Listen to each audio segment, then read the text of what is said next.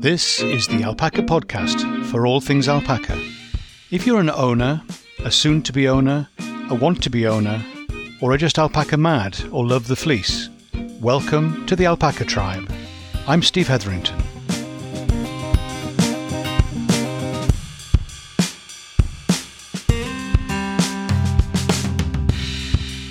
Hi, Steve here, and welcome to the podcast for alpaca people.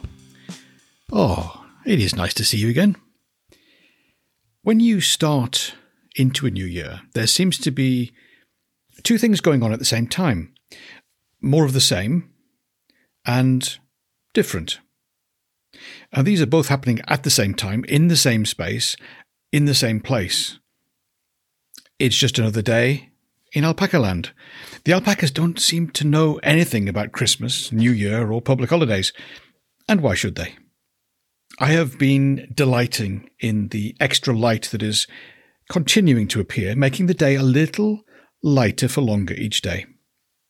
The critical light window we've had to work with is growing. The boys tend to get their supper in the gloom, if not the dark, at times. This is now becoming easier. The cold and wet, well, that continues. Much the same. Some frost, some mud. Oh, the other day I noticed it was like creme brulee as I stepped on crisp thin layers of mud and water. One day the alpaca stayed sat down while I mucked out around them and got the food ready. And they were waiting until the last minute to bring their cold toes out from under their warm bodies. I've got a few of the alpacas in coats, which seems to be helping. Poor old Hermione. Poor old Hermione. She's got a coat on. She doesn't like the process. She quite enjoys having the coat on. She doesn't like the process of having it put on or of me straightening it. For some reason, I don't know what she does. I have no idea. I've never seen her do anything that explains it to me, but it sort of skews off to one side. It's a little bit, I didn't want to make it too tight for her, but it sort of slips round and round. So it's kind of a bit of a side saddle approach to her alpaca coat. So I have to kind of corner her and try and make her stand still long enough so that I can just ease it back and make it level again. Is it just me being tidy?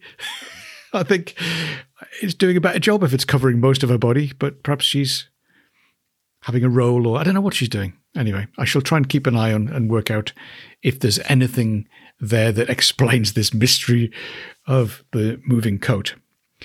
So, yeah, so she's doing all right. But she's older. She's struggling a bit, but she's doing all right. Yeah, I don't know. One of those, keep your eyes on, keep watching.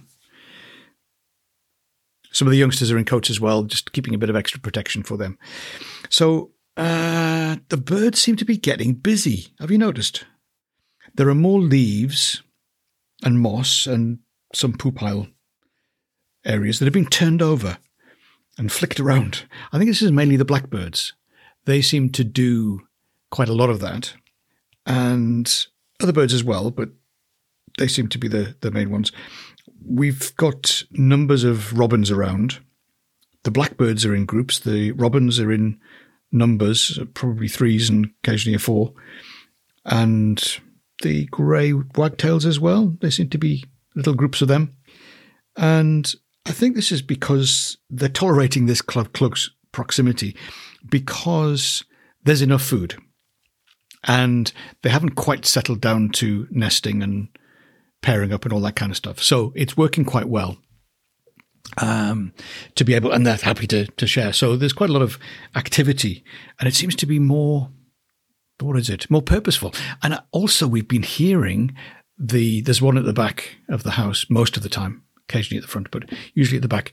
We've got a lovely, beautiful song thrush who is singing their heart out and really, I don't know, it seems a little bit early, but we're starting to hear the birds singing again, which is lovely. Really like that. We hear the owls and odd other things going on as well, but it's particularly late evening, early morning, we're hearing the thrush. And it seems to start just before. I'm thinking it's still dark, it's still night. And they're getting started on their singing. So that's a good sign. I don't think they're kind of firing off thinking it's spring, but there's just a little shift. And it just seems a little bit earlier this year, maybe. Don't know what you've seen, but maybe. The Canada geese, we've had them around quite a bit. They come in and they spend most of the day here, and then just as it's going really dusk and they can only just see the silhouettes of the trees and the sky is darkening, they seem to decide to head off back to wherever they normally hang out. So they'll go off and they spend some time away, but they'll come back each day, and they there's one pair, and they seem to be making an early claim. They haven't started nesting or anything, but they're making an early claim to be home territory, I guess. Now, today, the sun was shining in a particular way, and I saw something, and I thought, oh, that looks odd. You've got to keep your eyes open just for that alone. That looks odd. That's not quite what I was expecting. It's not quite normal. And what it was, what caught my eye? I think it was the way the sun was shining. I think it was the way the sun was shining on a particular bird. I thought it was a duck at first, but it was just something about it didn't quite strike right. So I got my binoculars out, had a look, and it was the goosanders are back. And then further up, I could see in the main part of the lake, there was the male, and the white, as he turned, then the white was catching the sun.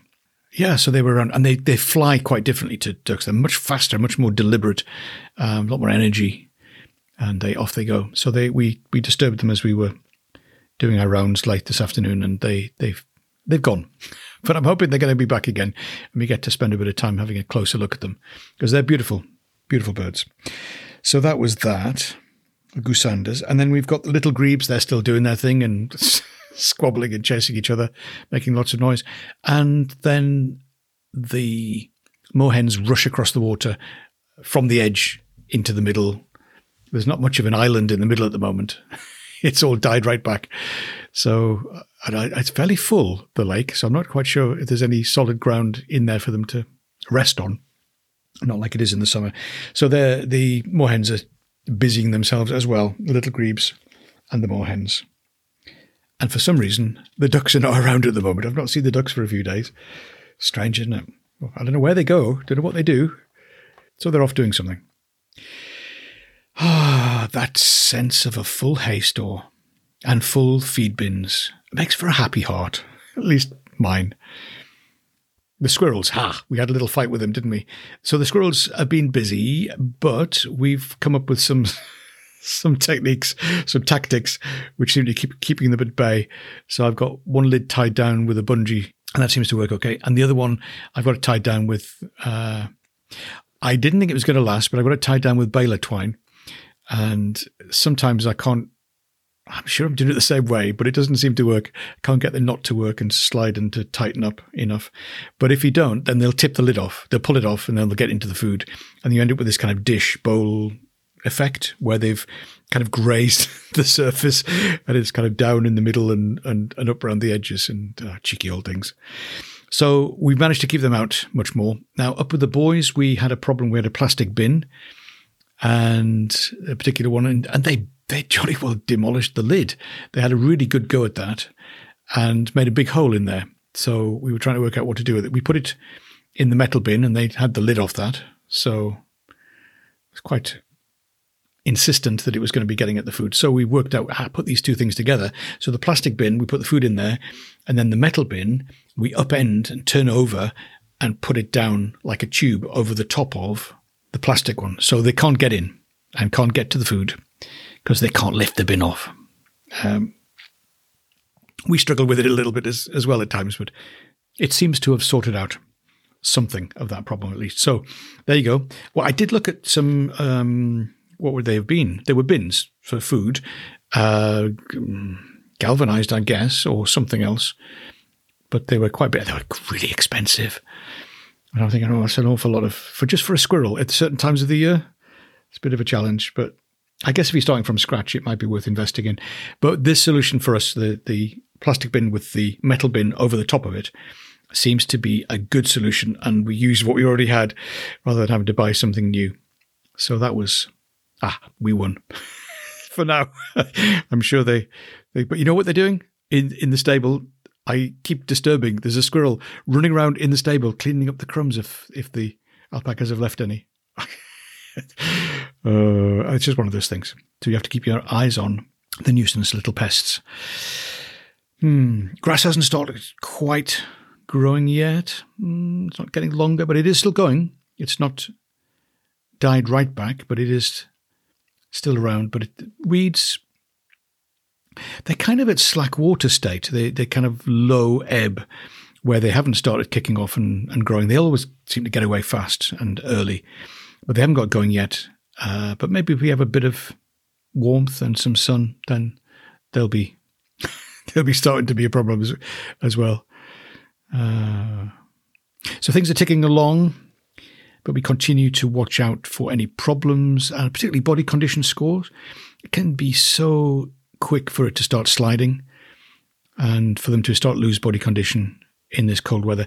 And it's hidden by the increasing fleece cover that they've got. So do get your hands on them, as we talked about last week, the week before, with our vet, Tamara. So that's a, check them out and make sure they get a bit of extra rations if they need it.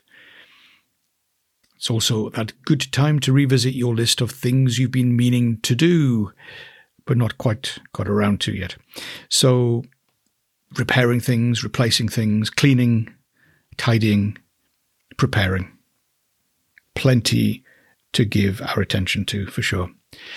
So that's about it for this time. If you'd like to drop me a note, I'd love to hear from you. There's a link on the website. You can leave me a message, or you can send an email to steve@alpacatribe.com. Look forward to seeing you again next time, and if you can, go spend some time with an alpaca. Bye for now.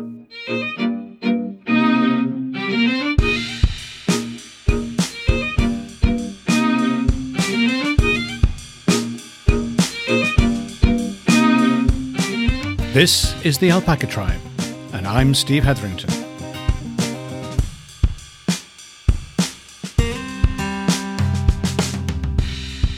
Have a great day.